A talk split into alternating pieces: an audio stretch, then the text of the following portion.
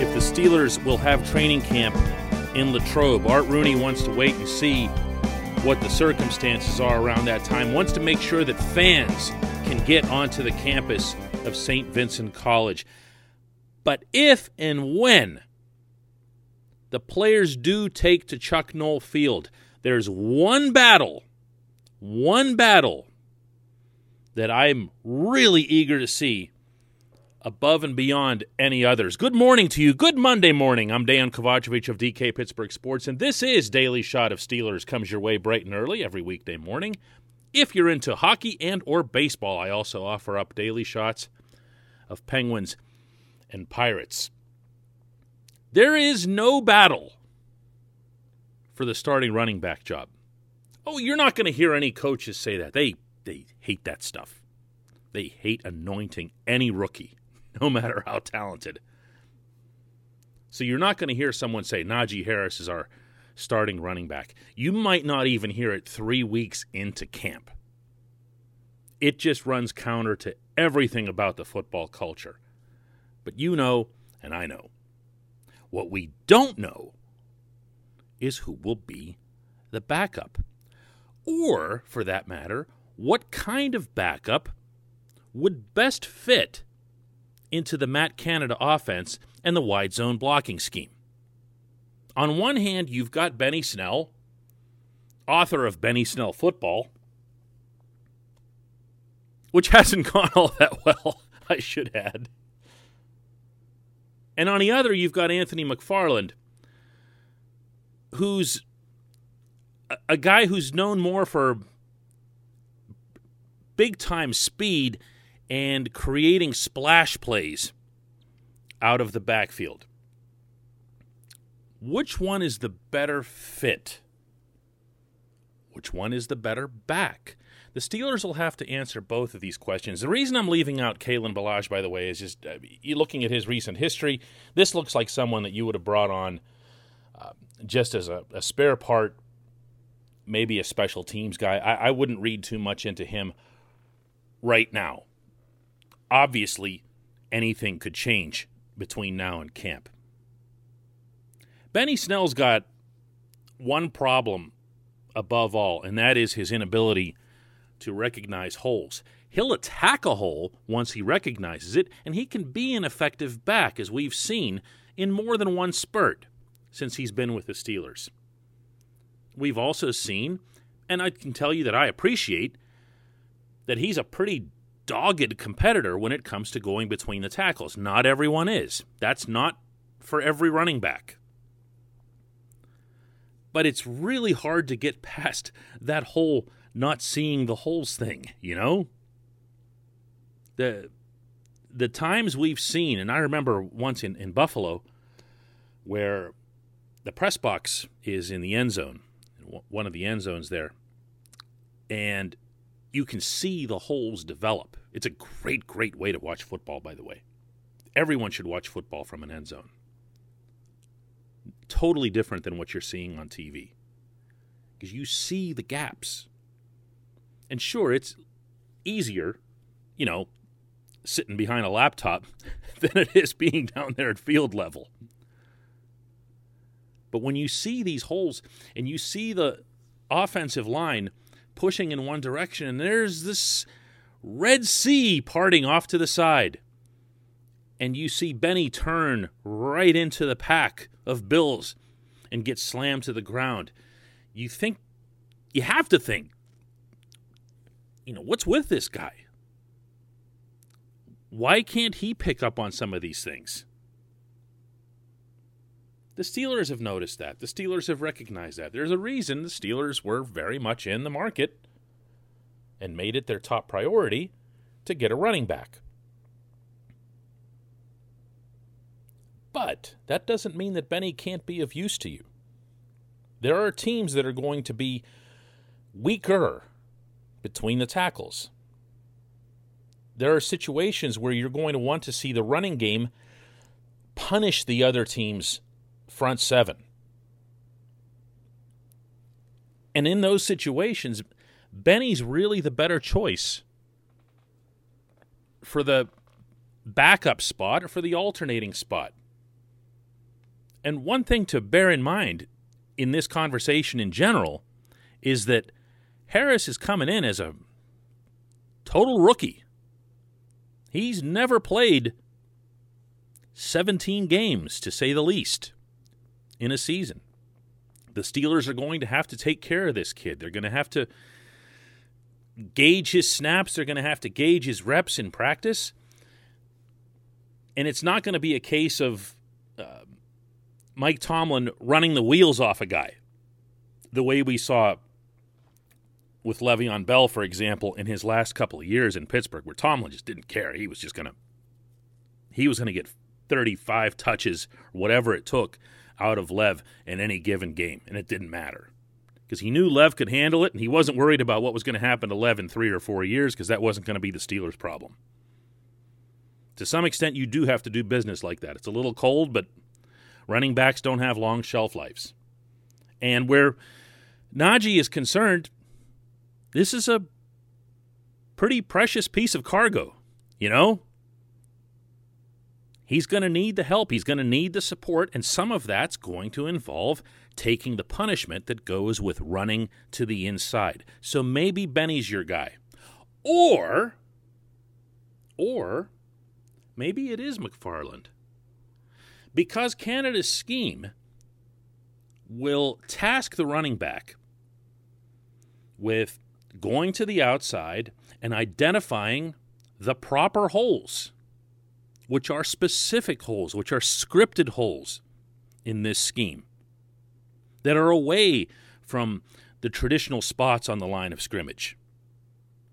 And maybe he'll see Benny as someone who, A, isn't going to be your guy going around the edge because he's not going to have McFarland's speed, and B, isn't going to be your guy to recognize the holes. So maybe it's McFarland. Maybe he's the one that you send out there and hope that he can take advantage of some of the more basic running that Najee does and break a big one the way he did at Maryland pretty regularly. McFarland wasn't some afterthought with the Terps. This was a big time back who put up 220 all purpose yards in a single game against Ohio State. And he did that in large part because once he saw green in front of him, he was gone. This is still a player that the Steelers think highly of. He is also someone, and I really feel like I need to say this every time I bring up McFarland, that really deserves more of a benefit of the doubt for the way the 2020 season went. In addition to being a rookie, he didn't get many reps. When he did get reps, he was doing so behind an offensive line that did not appear to be excessively motivated toward run blocking, and he was doing so within an offensive system that had pretty much punted on the run as a whole. We have no idea what Anthony McFarland can or can't do. This portion of Daily Shot of Steelers is brought to you by the personal injury law firm of Luxenberg, Garbett, Kelly, and George. LGKG, they represent people who are hurt in car accidents who've needed assistance with workers' comp who filed medical malpractice claims.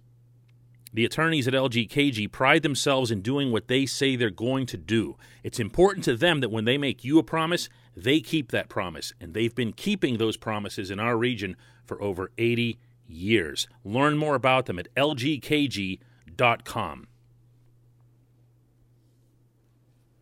There's nothing in a training camp setting in in the broadest sense that compares to a running back battle because it's the one battle that you can actually watch play out.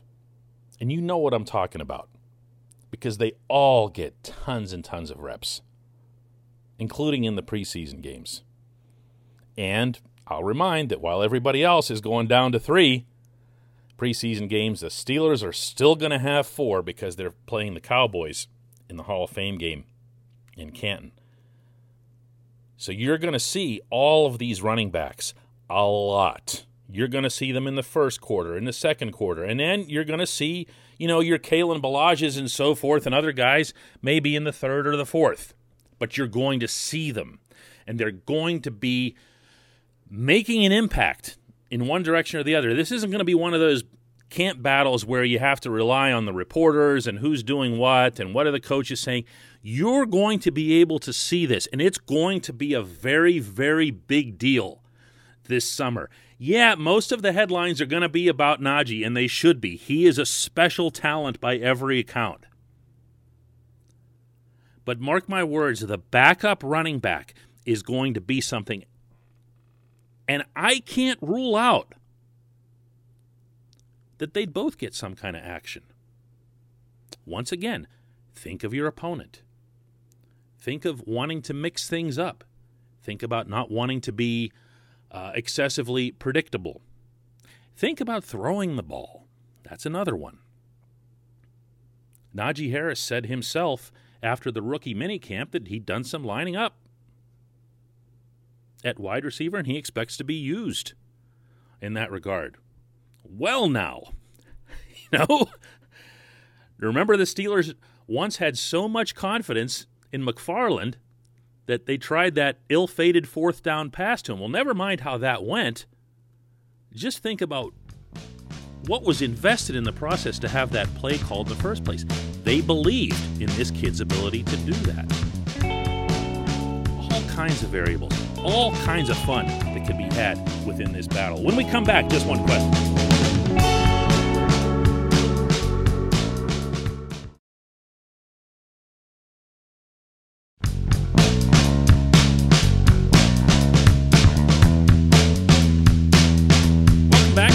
Just one question. This comes from West Delta, who asks if Ben's going to be the next quarterback, as you suggested on the show last week, is he also going to be willing to train like Tom freaking Brady? Lately, Ben has had all the mobility of a bigger Billy Kilmer, drop 20 more pounds and train like a beast, and he could be more mobile. This is this is a fair point. Whether it's criticism or not, it's a it's it's just a fair, realistic point.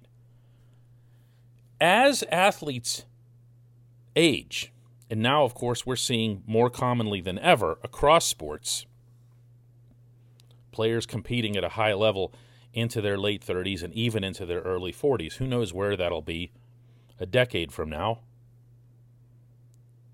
And as they do that, they have to adjust their training. The training that worked for them even five, six years earlier no longer works. You're talking about work ethic here, West, and, and, and I don't know that that's the issue here. Tom Brady's training regimen and what makes it outrageous is yes, he's obviously a you know a workout freak and everything else here. But if you've read about it, he has adjusted. He's adjusted nutrition. He's adjusted uh, the types of exercises that he does, the emphasis points of his exercises. You have to do that. You have to change it. Not train harder, but change it. There's different things that the human body needs as it gets older in order to sustain itself, not just from the uh, becoming more mobile, as you said. You're not going to see Ben go back to hashtag Ben being Ben. The number one reason that you train and get yourself in shape, especially as you're getting older, is to stay healthy, is to not get hurt. That's way at the top of the list. And I'm agreeing with you in this on principle. Ben absolutely needs to do that. Would the Steelers have had the guts at the time of their little contract back and forth? I'm not sure what other term I'd use to describe that. To have said to him, hey, Ben, uh, it's great to have you back for another year. It's, it's great that you took this discount and everything else here. It's great that you're going to stay a Pittsburgh Steeler. There's some things we want you to look at from a conditioning slash nutritioning standpoint. Maybe they did. Maybe they didn't need to. Maybe Ben's already kind of figured that out on his own. Whatever the case is, you should know this. Ben's a he's a pretty proud individual. He doesn't like to be embarrassed. And we've seen that. He reacts very, very poorly to being embarrassed. And what's the last sight that you saw of Ben? Yeah, those three picks. And then him and Maurkice sitting on the sideline looking all sad. He didn't enjoy that. There's no amount of money, there's no paycheck anywhere that can cover for that feeling. He's absolutely going to come back in really good shape. I don't doubt that.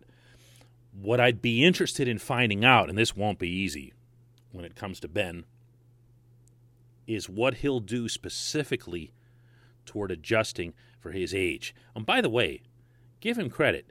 He did make it through all of last season coming off of a major surgery. The number of people who expected that to be the case was very, very low. So credit where credit's due. I appreciate the question. I appreciate everybody listening to Daily Shot of Steelers. We'll do another one tomorrow.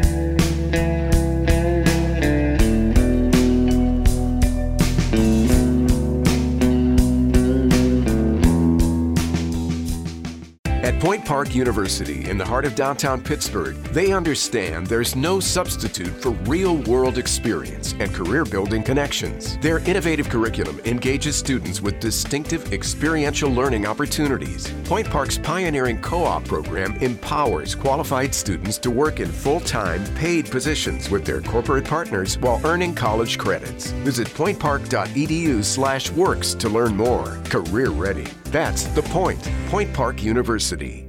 Your front door, your car, your gym locker, your gun. Safety is a habit. Learn more about how to keep guns safe and secure. Visit projectchildsafe.org.